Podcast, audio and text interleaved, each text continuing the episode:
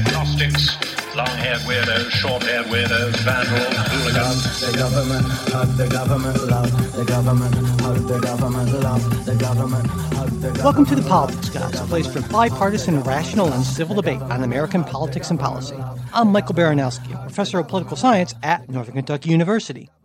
I'm joined today by my conservative counterpart, Cleveland area attorney and defender of freedom, Jay Carson. Good morning, Mike. Hey, Jay, how you doing this morning? Mike, I, I can uh, honestly say I'm feeling better today than uh, at any time since the U.S. Civil War. That's not hyperbole. Uh, but um, All right, well, that, well, that's good. I have you in have you in fine fettle. I'll have to uh, I'll have to get get my is it is it gird my loins? What do you do with your loins? I don't know. That's I think that's what you're supposed to do. Yeah, gird. I will. I will gird them up anyway. So, you know, uh, there was one story I thought we could start with. Before actually, before we get started with our story, we want to thank our newest supporter on Patreon, Daniel. So thank you, Daniel, very much for supporting the show. And of course, as most of you know, when you're a Patreon supporter, you get that second full length episode every week. You get ad free versions of all our shows, other things at different levels of support. And if you want to become a supporter, just go to patreon.com slash politics guy. And if you would like to get that bonus show, but you're not in a position where you can financially support the podcast right now, totally not a problem. Just send me an email, mike at politicsguys.com, and I will get you all set up. And also, we have, as I mentioned uh, for a while now, joined the 21st century, and you can now support us through Venmo. We're at Politics Guys. And on today's show, we're going to be talking about uh, DACA being ruled uh, uh, illegal and uh, ramifications of that, the Senate Democrats' $3.5 trillion budget agreement, uh, inflation concerns, Senate Majority Leader Chuck Schumer's bill to decriminalize marijuana, Senator Kristen, sorry, Kirsten Gillibrand's proposal to change how the military prosecutes serious crimes, vaccine hostility on the right, and Justice Breyer's not quite yet retirement. That's an awful lot. And so whatever we don't get to on this show, we will move over into our midweek supporters bonus show. But before we get started, we'll just take a quick break and be right back.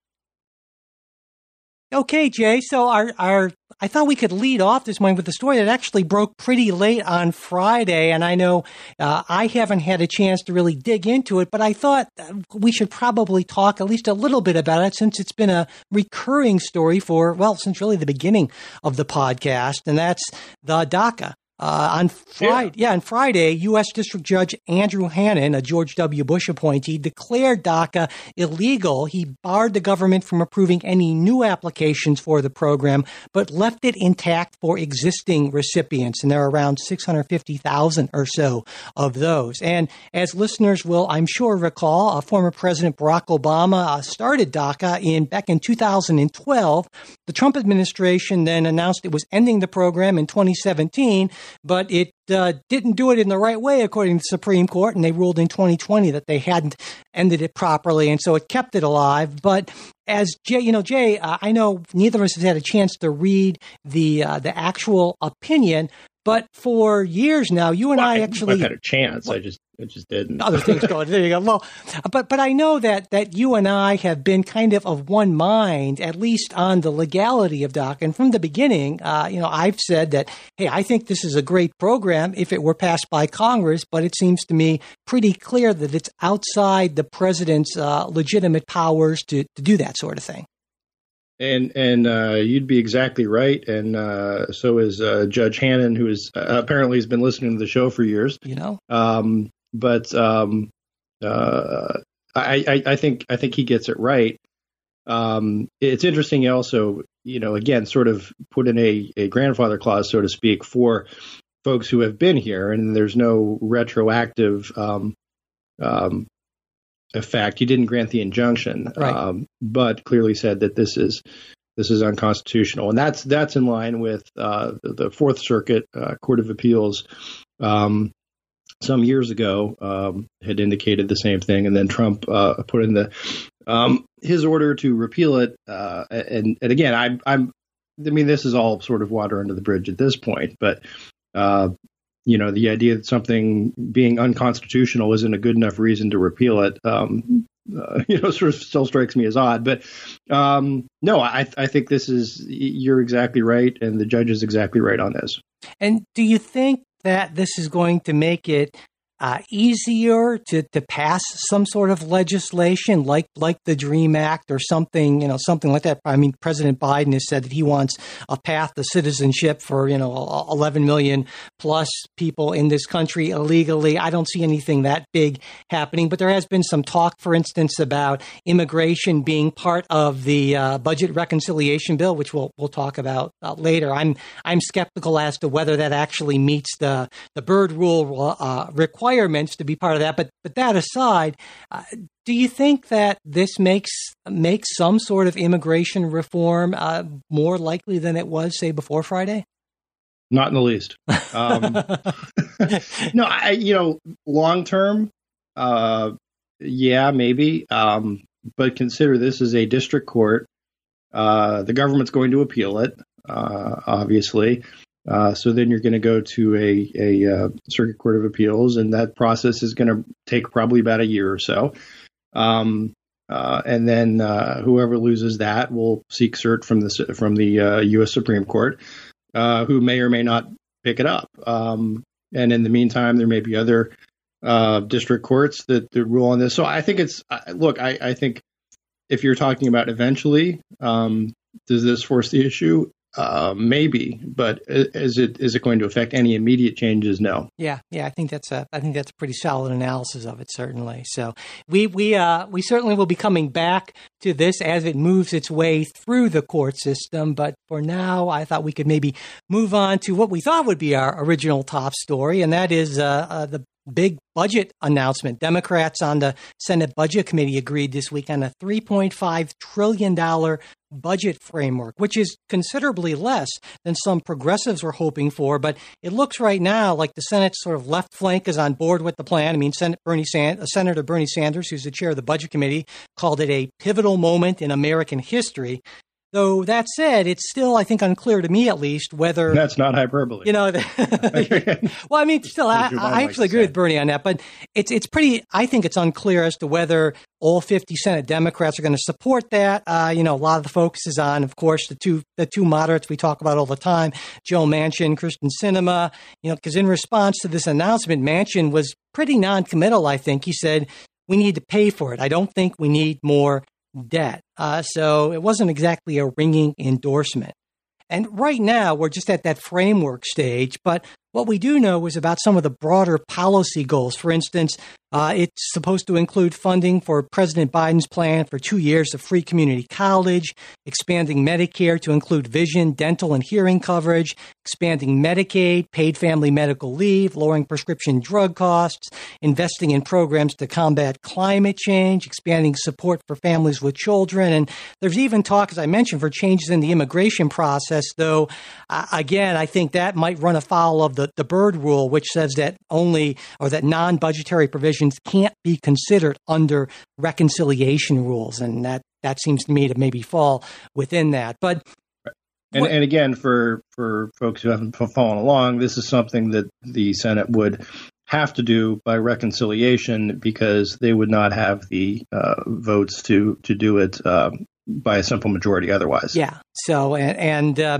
no question this will be done through reconciliation. And uh, the other part I should mention is paying for it all. Uh, again, this is pretty vague at this point, but the, the plan right now, it seems to be that Democrats want to kind of unwind some of the Republican tax cuts that were passed in 2017, raise taxes on overseas profits of U.S. corporations, revise a whole bunch of tax credits given to largely fossil fuel energy companies, raise taxes on inheritances and capital gains, and increasing funding to the IRS for more enforcement. And this, you know, this this 3.5 trillion. This comes in addition, of course, to the infrastructure bill, which is expected to total somewhere around 1.2 trillion. And uh, there's still some hope, I guess, among some folks that uh, that that infrastructure bill will win the votes of at least ten Senate Republicans. But here, as you and I, you know, you just mentioned, there's no real expectation this is going to get any Republican support. So it's going to need all 50 Democrats to sign on, then the vice president's tiebreaker to to pass. So. what do you think about this budget proposal? At least, you know, kind of what we know about it at this point, Jay. Well, I, I to me, it looks like it's you know, again, um, uh, Sanders says sort of pivotal moment in American history. It's really sort of the same. It's kind of what you, you'd expect, and then sort of the same thing that the Democrats have been proposing perennially, right? It, to me, it, it's sort of nothing. There's nothing new. It's just sort of spend spend a lot more money on on stuff they already spend a lot of money on. Um, and and you know that's that's sort of the, the playbook, and I, I get it. Um, so uh, yeah, is is it 3.5 trillion is uh, a huge number. Uh, I think there are issues about how you pay for it. Um, you know, Mike, in the past, I always sort of branded myself as a, a fiscal hawk. Um, and I, I, may be sort of one of the, the, the last one of uh-huh. those. um, I mean, it's just sort of gone gone by the wayside, particularly after the pandemic. Um, and and there there reaches this sort of weird, you know, you see this in in uh, people or companies that uh, or approaching bankruptcy, uh, right? That um, well, look, we're already broke. Uh, you know, what's an extra? What's an extra three trillion? Um, uh, might as well go out with a bang. Um, so I there's there's some sort of thought I think there. Uh, my my sense is it gets pared down eventually um, as these as these, these things do. Um, but it's still going to be a huge, huge amount. And I think that the other piece of this is when we start talking about how you actually fund it. It's it's the spending is always easy easier to propose than the paying for it is. Um, and uh, when you're talking about things like um, uh, corporate taxes, corporate taxes on on um, over companies overseas and so forth, um, you start getting into these these areas where you may have one uh, diminishing returns uh, and second, um, uh, you may have unintended consequences. Yeah. I mean, one of the, the, the big things that you and I agreed on on on the tax cuts, uh, Trump uh, tax cuts, was that uh, it provided an incentive or a disincentive uh, for companies to move overseas to avoid taxes. Right. Um, and and this this might seem to go against that and and restart that that exodus. Um, the parallel, you know, piece that they sort of is the, the backstop on this, of course, is is the, the Treasury's push to get a, a global, you know, sort of agreement on on taxation, um, which which you know other people would call it call a cartel, but yeah. Um, you know, and and that would sort of hedge our bets, right? I mean, then you would say, well, look, Ireland can't go below this, um, but still, even even with what um, uh, Yellen has proposed and what what seems to be uh, the likely uh, drift of, of that, and assuming everybody abides by it, there would still be a significant um, difference um, between U.S. tax corporate taxes and overseas. So I, I, think it's not unreasonable that that if you know they make the big push for for corporate taxes, uh, you see some corporations say, okay, well we'll go to wherever. Um, yeah, and you, uh, yeah, I, I, think, yeah, you're right. I think, and you have to kind of weigh the possibility of that against the the revenue you generate from that from the companies that don't do that, because in many instances, obviously, it's you know if you're just making widgets, well, you can do that pretty much anywhere, but there's something to be said for being in certain areas with uh, with a, a core of of talent and people around you, and that's still not something we can really replicate with with Zoom or or, or technology at this point. So it it can be you know difficult to just move basically. But you could, but you could still move your corporate offices to, to Dublin. Sure, I see what you're saying. Right, right. I mean, the, the inversion sort of stuff. So yeah. yeah, so yeah, you your your company is still being to some extent taxed on on what it does um, in in the country, but but it's it's corporate profits if they're realized off sea out out of uh, in another country, those profits don't get taxed uh, unless and until they're they're brought back into the U.S. Yeah. Um, Though I think so, you know, I, I got to say that uh, even even some some pretty centrist uh, economists and even some right leaning economists like uh, uh, uh, uh Douglas Holtz Eakin, they they calculate that Biden's that all these proposed tax hikes will shave off maybe around 0.2 percent of GDP over time, and the the AEI American Enterprise Institute, which are no you know socialist crazy group, right? Right. They say it's going to be probably even less than that. And so, you know, I think you need to take a look, obviously, at the long term effects on economic growth, but weigh that against things like actually, I mean, you mentioned that there's not a whole lot new. I would say, well, a lot of it's expanding, but something like including dental and vision and hearing care in Medicaid, which is crazy to me that it's not part of that in the first place, that is something I think that's pretty different, at least in the U.S. context. Certainly not internationally, where you know, as, as listeners, I'm sure know, the U.S. is the only rich country to not offer some form of universal health care. But this is at least a step in that direction. Yeah, but to me, I think the, the price tag on on that is that's that's not where your your 3.5 trillion is coming in, right? And I I don't I mean as, as much as I'm uh, not crazy about expanding welfare state entitlements and so forth, um, adding dental and vision and stuff to to, to Medicare. Eh, I mean, it, it's increased government spending, but it's not of the magnitude that, that changes things. And I get you're saying, well, it's it's coverage of a different kind that hasn't been sure. offered before. I look at it as just, well, we're adding we're adding a couple more benefits to to what you already had, um, uh, and that's that's probably not where the, the big piece piece comes. Um, yeah, I mean, but, I mean, it's definitely, yeah, it's definitely big, and it's it's interesting to me. I'm sure to you too how comfortable we've gotten talking about trillions of dollars since the since the pandemic, which is definitely uh, definitely a change. There was a a story about a, like a, President Obama back in uh, well sometime during his presidency asking uh, asking some advisors what what he should propose for an infrastructure bill and saying something like and don't tell me don't tell me to spend a trillion dollars because that's not possible. Well, all of a sudden yeah. we're in a new reality here. But you know, I, I want to say that while I think that in the end this is to get like Manchin and maybe Sinema on board, it's going to have to be mostly paid for. That deficit spending can't be a big part of it. I think it's also important to keep in mind that you know it, it, this is the time to do deficit spending. When you take a look at interest rates, you know, below two percent. I, in fact, the Biden, some of the budget Biden budget proposals actually argue that net interest payments over time may actually end up being negative after you factor in inflation. And and so, you know, if you're going to borrow, mo- we're losing money if we don't do it. You know, practically so. So this is this is a good time when you look at his, historical charts about interest rates and inflation. This sure does seem to be a good time to do that. And of course, it's not like we're throwing money down a hole. Now you might you might differ from me in some of these programs, but a lot of these things actually are things that could help to certainly increase security and economic growth and do some pretty good things. That's kind of like the argument I make to my wife when I want to buy like, you know, new like boating equipment or something, you know, come on, eh, you know, we're, we're, we're losing money if we don't uh, jump at, at, this deal now.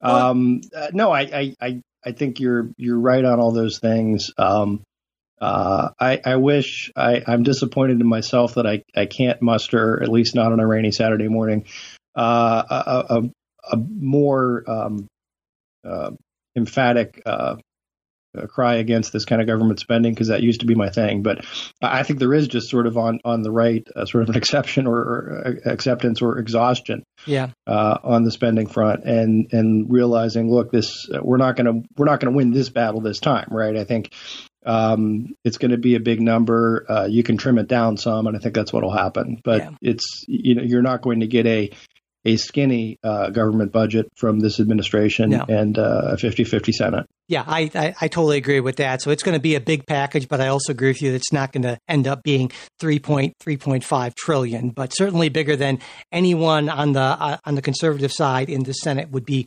comfortable with. But but you know, I think it's important to try to put this into some larger context. And oftentimes when I think about government spending, I try to think not just in terms of what we in the United States have done in the past, but I like to look at kind of overall trends for the rich countries in the world. And I tend to look at. I'm a, you know me, I'm kind of a data nerd, the, the OECD database, because that's pretty much the, the 38 richest countries in the world. And when you look at, compare U.S. spending, you know, in in the context of OECD, where we rank 31st out of 38 in terms of spending as a percentage of GDP. So it's not like we're, you know, crazed throwing around money. Now this is going to move us up maybe a little bit, but uh, but you know, based on these kind of international standards with sort of comparable countries, we still spend an awful lot less uh, and do an awful lot less for our people than, say, the European model. And and you would say that's a good thing, certainly. Yeah, Yeah, yeah. and I would say that's which is which is why I think yeah. so many you know European countries have had uh, big unemployment issues and uh, economic stagnation and so forth. Uh, you know, uh, over the past decade or so. But that's that's sort of another another story. But Yeah.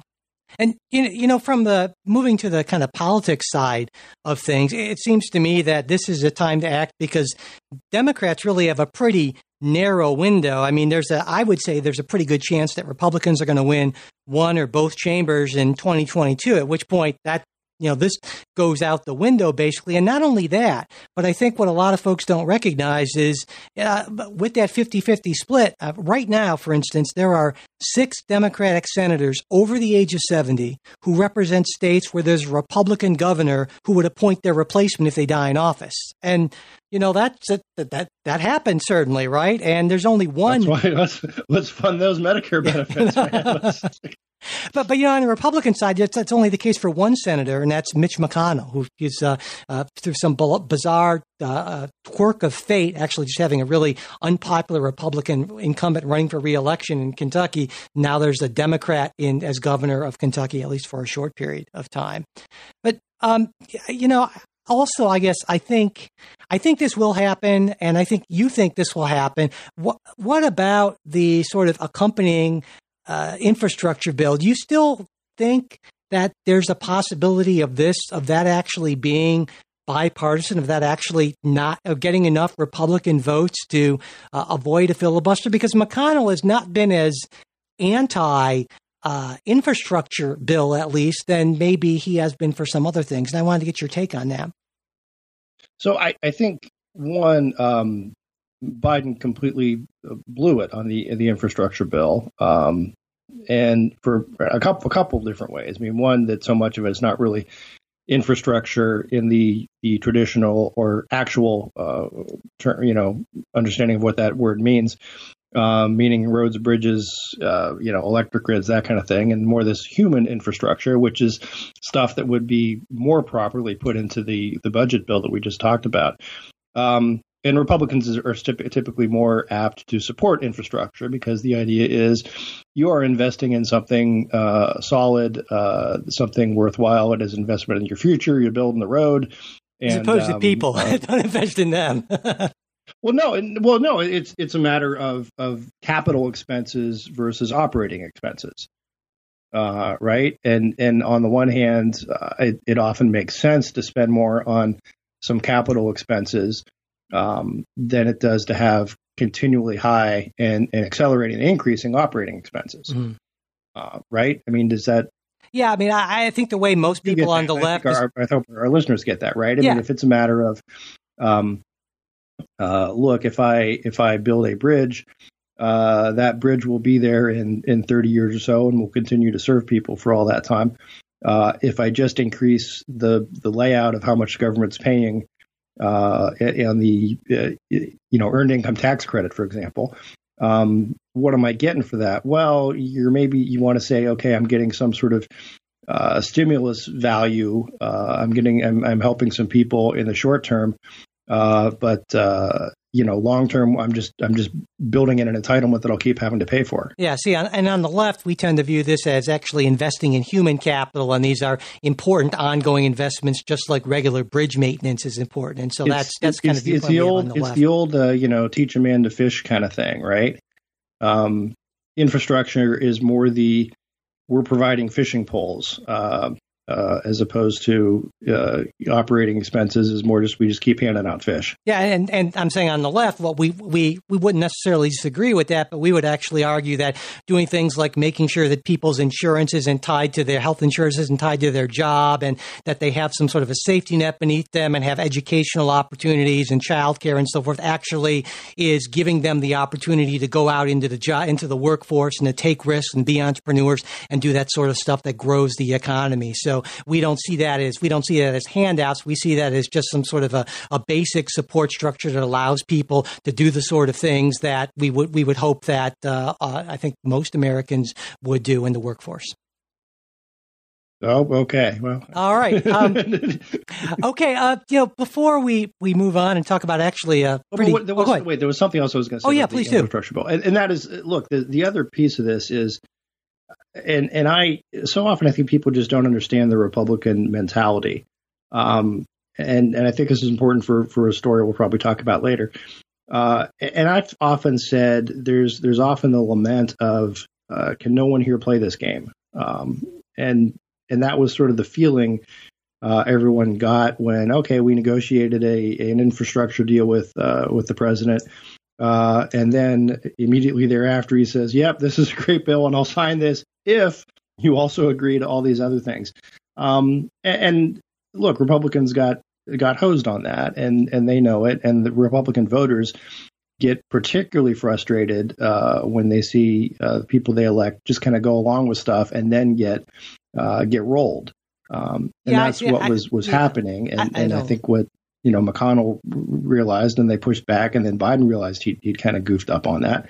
Um, that's that that's that's an issue, and that's that's why bipartisanship is tough. Yeah, I, I agree that, that Biden messed up on that particular thing, but this idea that I know you you fervently believe it that Republicans are regularly outfoxed by these crafty Democrats. I just I just totally don't see that happening at all. If, uh, M- McConnell certainly is not somebody who gets ruled, and and so I I never really bought that idea, but I know that that you take it almost as an article of faith. Um, but you know, one thing I want. McConnell, McConnell less so. McConnell is is probably the best at not getting rolled. I I, I would say that, but um, uh, nevertheless, I'm I'm just saying this is this is a wide perception uh, in the Republican electorate. Yeah, I, well, I would say that Trump certainly, you know, under President Trump, the, the White House clearly didn't know how to play the game, but because you know it seems like they, every time he turned around, Yeah. they were running foul of the Administrative Procedures Act or something. But, but I think generally speaking, they play the game just as well as Democrats do. But uh, you know, one thing though that I did want to mention as well uh, is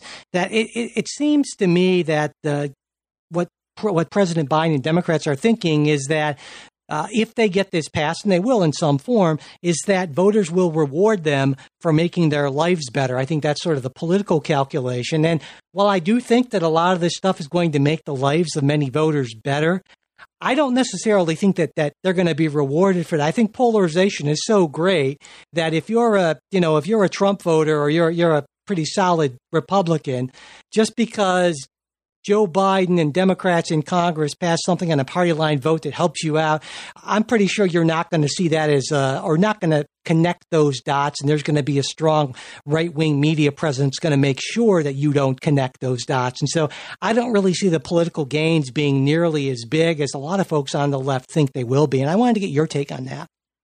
So you know the past. I mean, I'm thinking the past eight, ten years. Uh, the the Democratic mantra and the the this talking point that has worked best for them has been uh, if you elect Republicans, they're going to get rid of your health care. Uh, they will actually prohibit you from from seeing a doctor.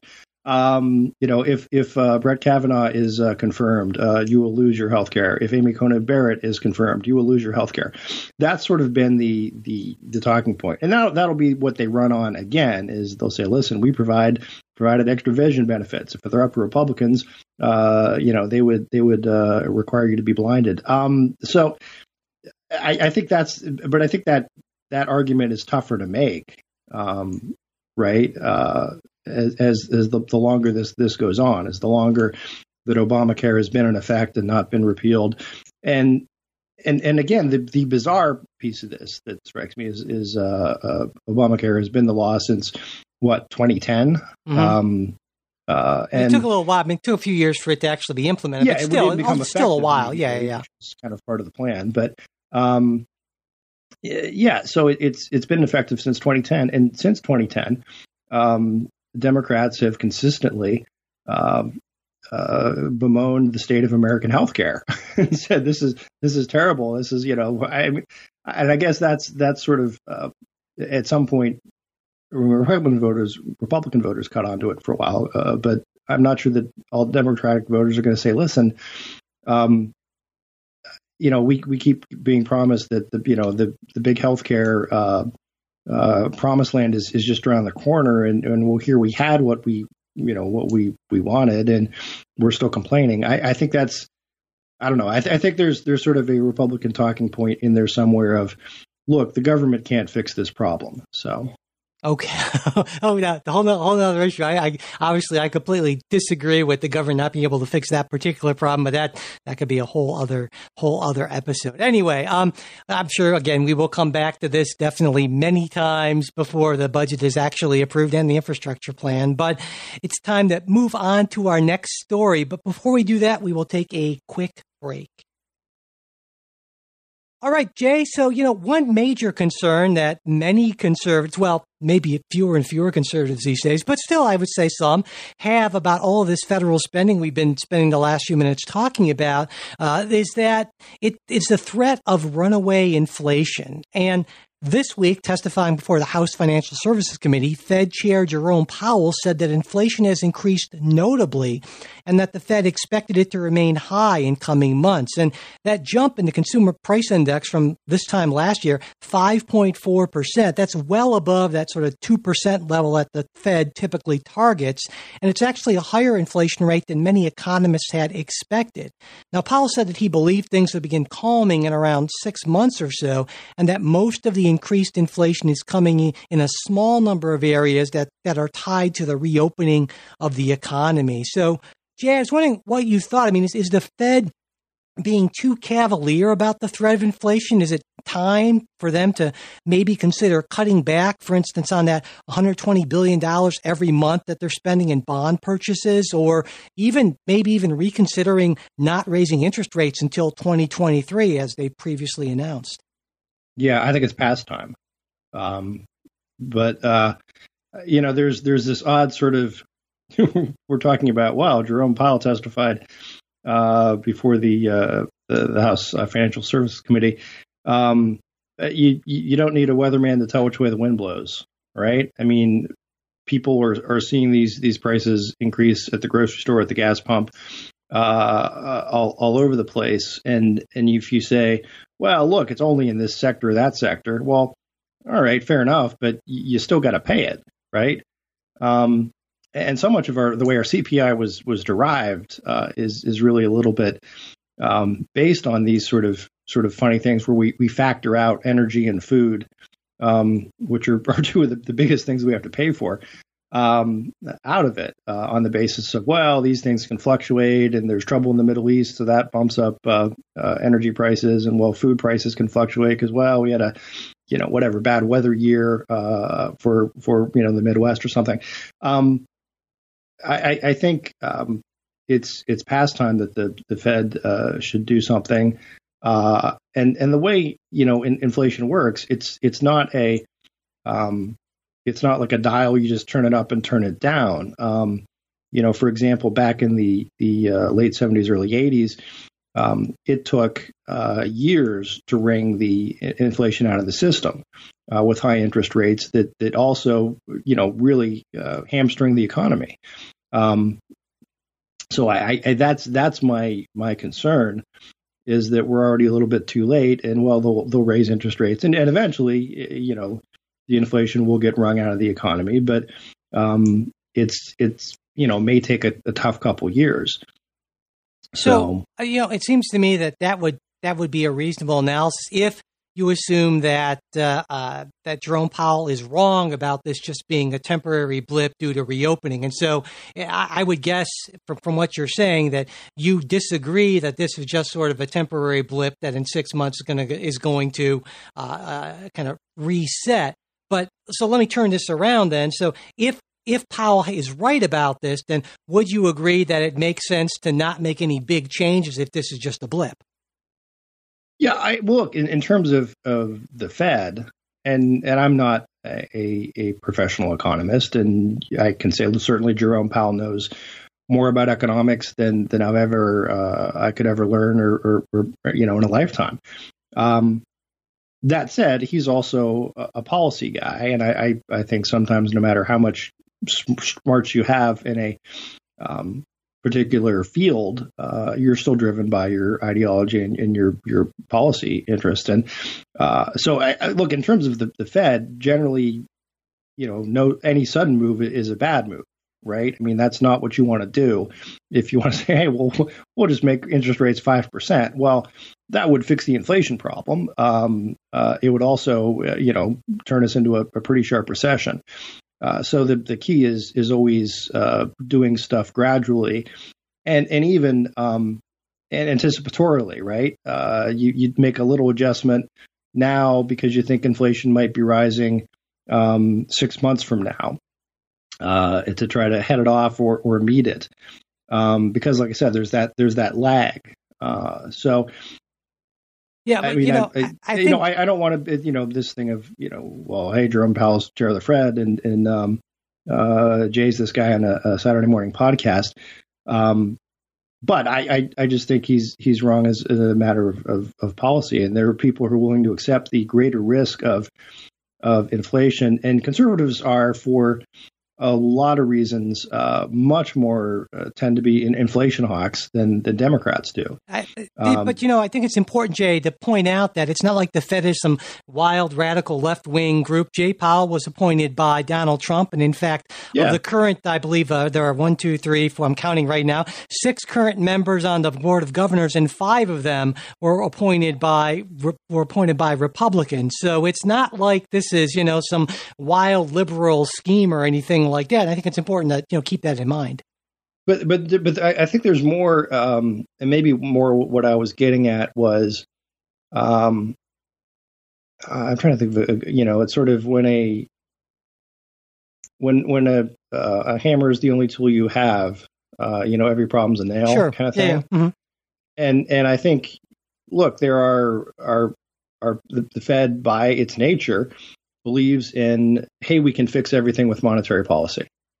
Yeah, I don't agree or, with that. Or that that is the or that that is the most important uh, tool in the toolbox. I, I don't uh, agree with that. I think that I think that maybe more left-leaning members uh, in the past on the Fed might have felt that, but I think if you ask anyone on the board of governors, they would say that that actually fiscal policy is really a much bigger driver and a much much better tool, and that monetary policy is a very blunt instrument. So I would I would disagree with that. I would also say that it seems to me one element of this that Powell mentioned that I think is important to consider is you know on the one hand the Fed has to consider inflation concerns which may be transient as Powell seems to think uh, with concerns about the state of unemployment and the job market which is doing better but there are still around like 6.8 million fewer jobs than in February 2020 when those pandemic layoffs began and there's the concern we'll talk about this maybe not on this show but on the the mid midweek show with the, the, the rise of the Delta variant and big pockets of unvaccinated people and so forth. So, I mean,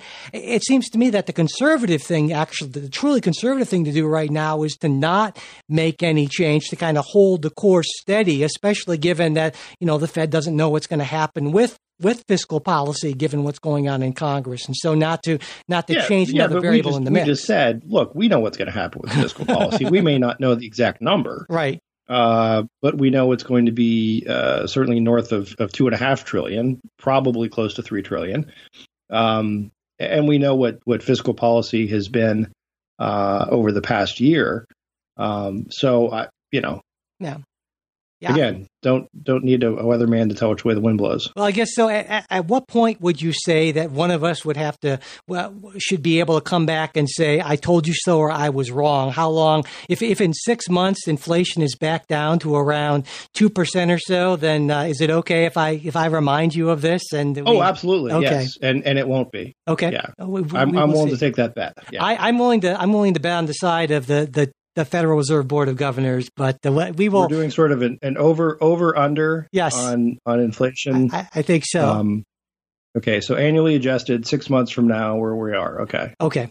Sounds good. We, we, we will revisit that. But in the meantime, why don't we move on to our next story? Uh, this week, Senate Majority Leader Chuck Schumer introduced the Cannabis Administration and Opportunity Act. And the bill would decriminalize marijuana at the right. federal level remove it from the Controlled Substances Act and begin regulating and taxing it would also expunge nonviolent marijuana related arrests and convictions at the federal level entitled Those Who Are Currently in Prison on Federal Nonviolent Marijuana, marijuana Related Charges for a Hearing to Reconsider Their Sentences, allow marijuana businesses in states where they're legal access to the banking system, as well as the ability to write off business related expenses on their federal taxes, and as well as earmarking marijuana tax revenue for restorative justice programs in communities that are most affected by what the bill calls the failed federal prohibition of cannabis.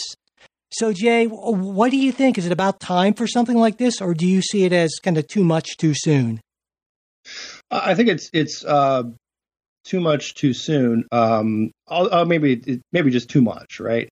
Uh, in terms of, of things like the allowing for banks and so forth to deal with this, I think that's that makes sense based on where state laws are, uh, based on legalization um, and and uh, of, of other uh, CBD and, and marijuana uh, light you know substances. I, I I I don't have a big issue with that.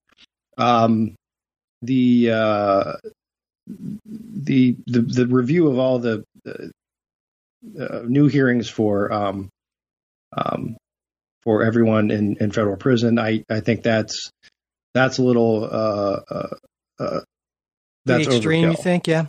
Yeah. I mean, well, and because here's the thing. I mean, if if you're in, you, you don't go to federal prison uh, for smoking a joint, right? All right. Uh, you go to federal prison for, and I'm reading the tra- statutes, trafficking in 100 to 99 kilograms of marijuana, uh, or 100 to 999 marijuana plants. Sounds like a lot. Um, yeah. Yeah. So you know, so it's not it's not the hey uh, a couple college kids got got busted uh, at, at, a pot party.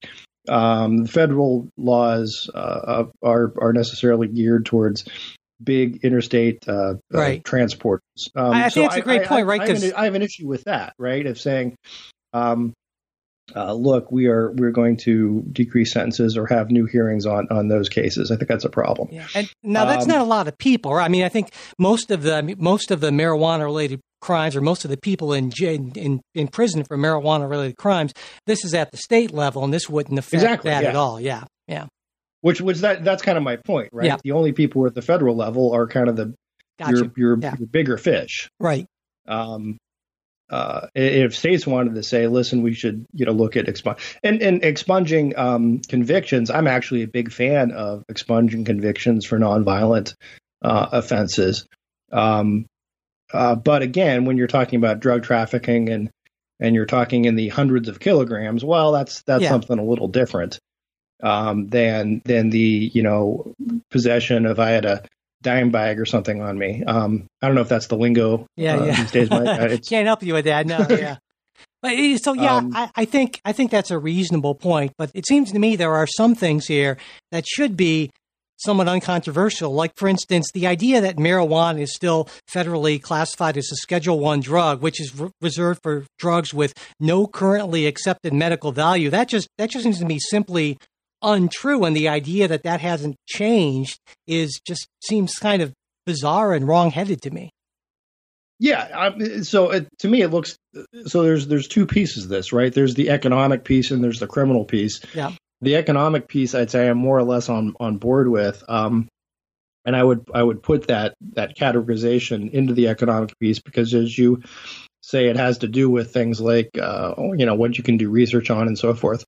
Um, it's it's less about you know actually getting the drug on the street. So, um, yeah, I, I mean, t- to me, I, I, I sort of roll my eyes a little bit about this, uh, just because the left has its sort of sort of marijuana fetish.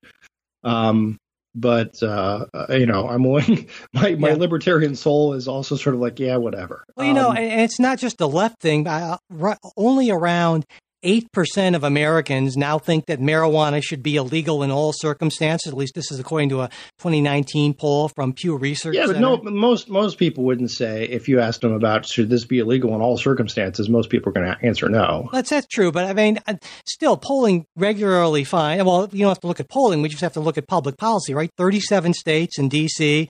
have legalized yeah. it for at least medical use. 18 states in D.C. have legalized it for recreational use. I mean, it seems to me that a, a true true, and you're kind of saying this, I think, in a way that if you're actually pro federalism, you want to remove some of these sort of federal fetters that are holding back a lot of state level innovation in what's still a small industry.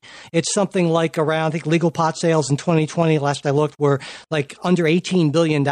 But, you know, compare that to, say, the alcoholic beverage industry, which is like around 250 billion. That's, that's still a, a small industry, but one that you know, with certainly has a lot of room for growth. I think. Yeah. yeah. Well, yeah, I, I, think so, and um, you know, I, uh, again, I'm, you know, I'm, I'm a little bit uh, torn on this, in that I, I'm looking at this from one on the, on the libertarian federalism type yeah. piece of it is I'm generally not in favor of criminalizing a whole lot of stuff, uh, even if I think it's really dumb. Yeah. Right. Even if I uh, criminalizing behavior, even if I think it's stupid and counterproductive behavior.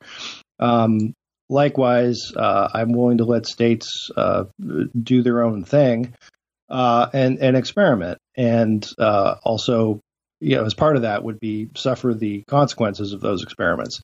So, you know, my my general position is I, I don't I don't have a big of all the of all the stuff that Chuck Schumer regularly does, um, right? Uh, this ranks yeah. fairly, really medium to low yeah. in, in the on the outrage index for me. So. And you know, it seems to me this is an issue that, but I, I, think you're right. This is an issue that for some people is a huge deal. But my sense, of, I'm, it's it's like no, I mean, this is for some. It's it's like abortion for some, yeah, right? Yeah.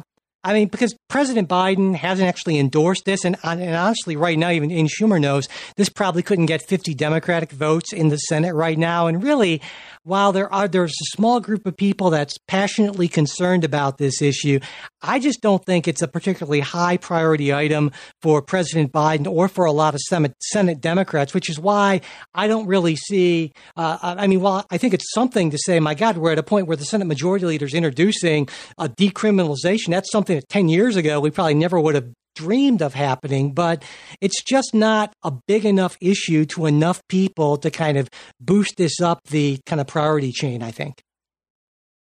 Uh, yeah, we, we, we don't smoke marijuana in Muskogee, um, as the old song goes. Um, but, uh, no, yeah, I think, I think, you know, for your Joe Manchins, um, uh, Kyrsten Sinemas, this is, this is a tough look. Why, I'm sticking my neck out and yeah, all this other yeah. stuff. Uh, you know, why do you want me to, to do this for what is really pretty pretty minimal gain? Yeah, exactly. exactly. Right. I mean, that's that. It's it's a it's a niche art audience. Yeah. Uh, and, uh, and the way this, you know, politics works is sometimes niche audiences, uh, it works great because you've got a small group of people who can be highly motivated for one issue uh, and that something a lot of other people don't really care about, so they can get it done. Um, the downside and the, the, the, flip side of that is uh, if, if you're a politician and you go out of your way to do appease some niche audience, even if what you're doing isn't super conf- controversial, and this is kind of where I'd put that, right? Um, nobody is, is going to say, "My God, I'm I'm voting against Joe Manchin for sure because he uh, he voted to legalize pot." Yeah. But it's one of those things that um, if there's a whole bunch of other things stacked against Joe Manchin, um, and you add on the oh yeah he also voted to legalize pot, uh, that that makes a difference, right? And and are, are, politicians like that willing to stick their neck out to get the the pot smoking vote? Yeah. Who, uh, let's be honest, Mike, uh, may or may not show up. Yeah, you know, and also I think it's important to keep in mind that this doesn't necessarily uh, wouldn't necessarily immediately sort of change the lives of people who smoke pot or want to smoke pot because the state would still under this law yeah. the state would still have the ability to legalize or not, and if it's illegal in the state, then that kind of game over for that. I mean, for people in that state. But if it's already legal, like in the many states it is, well, you can already get marijuana if you if you want to. In some states, it's a little more of a you know kind of jump through more hoops, like in Ohio, where you have to have a wink wink you know medical condition yeah. sort of thing. But it's yeah. So I, I didn't really see the the benefits outweighing the cost politically for for folks, which is why I just don't think we're going to see any sort of action. Though I do kind of hope that at some point the the DEA will remove this from will consider removing this from Schedule One. I know there's actually a lawsuit.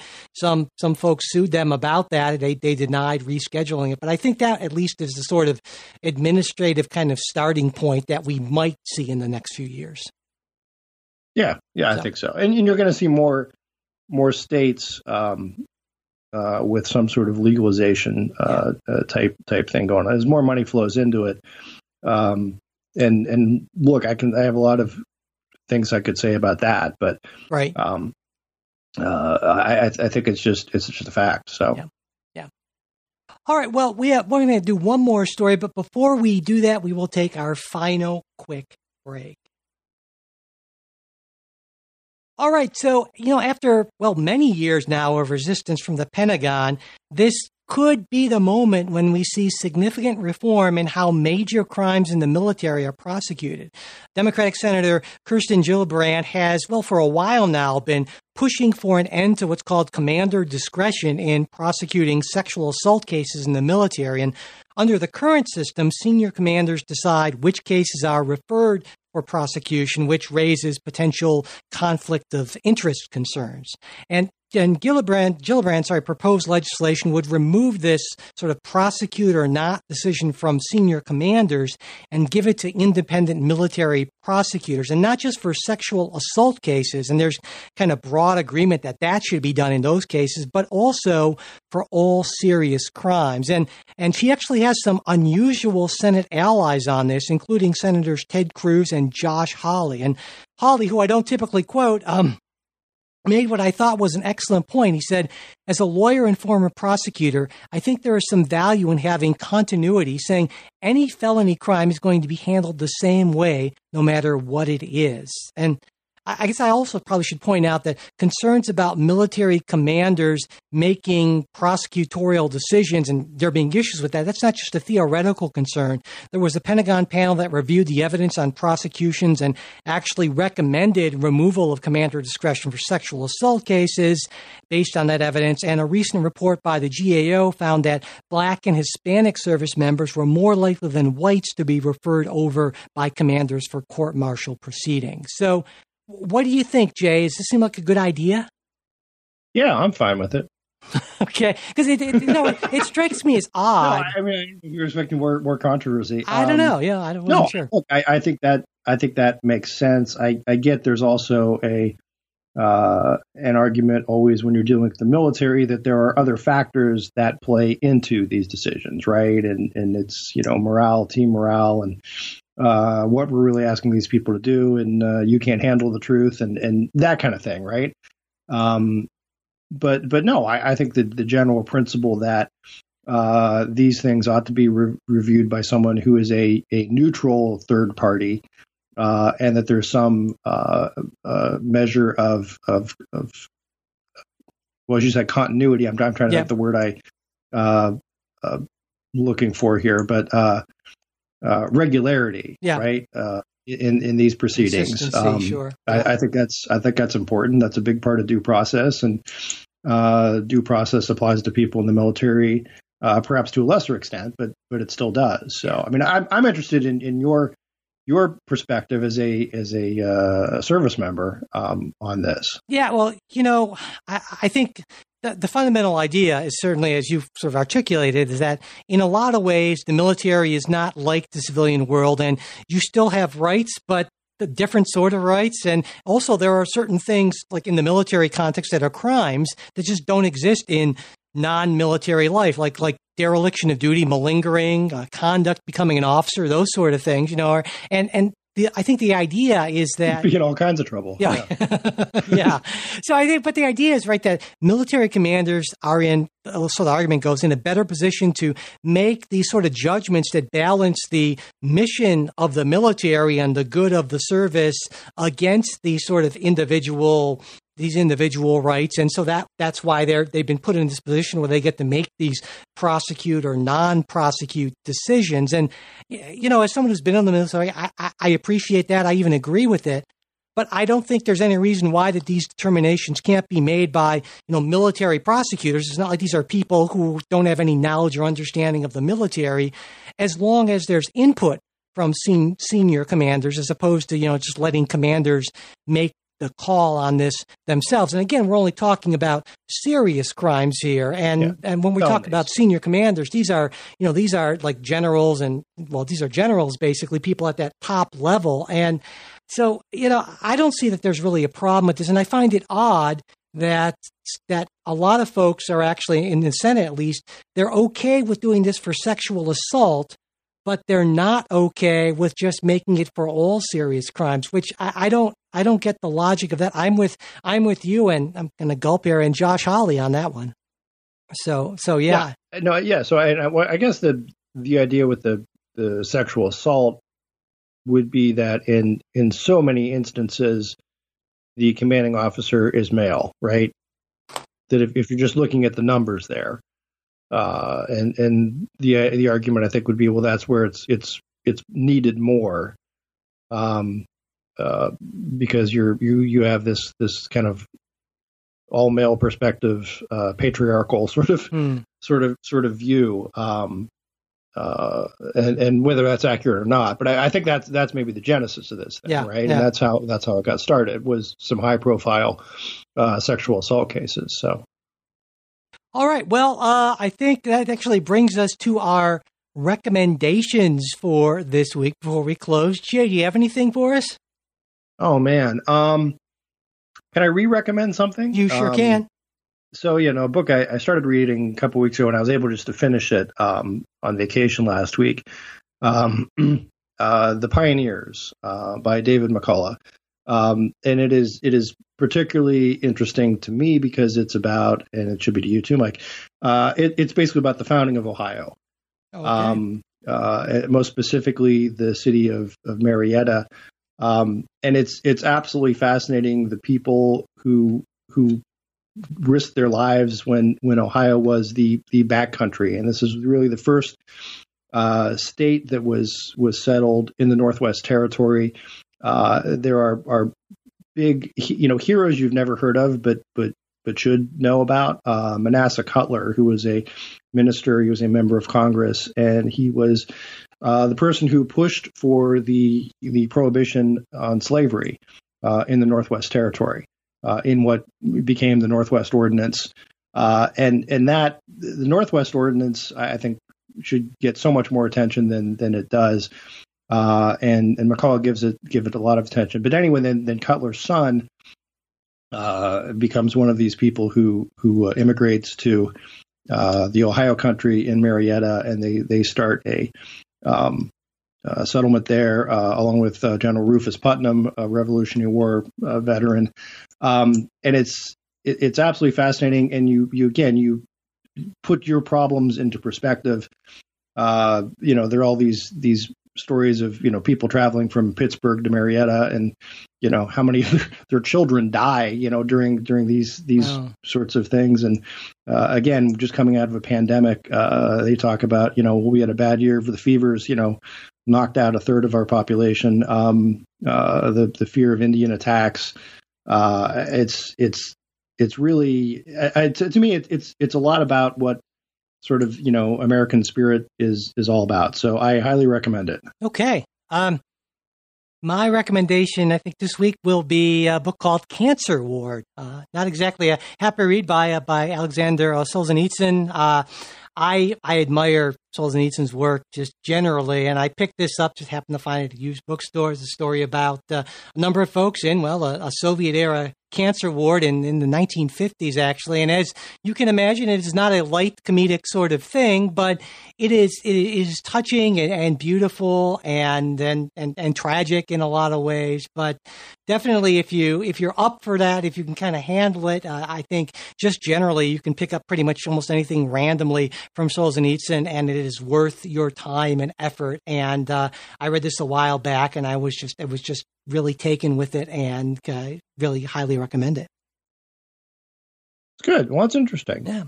Solzhenitsyn is not always is not always a favorite on the left. Uh, well, I I'm, I'm, a big fan. That's all I can say. Uh, but well, I'm glad to hear it. Anyway, uh, well, well, that is it for this episode. But as soon as we're done, Jay and I will be recording our full length midweek bonus episode for our Patreon supporters. We'll be talking about vaccine hostility, Breyer's not quite yet Supreme Court retirement, taking some listener questions as well. If you're a Patreon supporter, you will get that in your uh, podcast feed Wednesday morning. And if you're not, just go to patreon.com slash politics guys And if you would like to get that midweek show, but you can't afford to support the show right now, not a problem. Send me an email, mike at politicsguys.com, and I will make that happen for you. If you're not already subscribing to the show, please do. And also leave ratings and reviews. And especially if you could share episodes on social media, that is really great.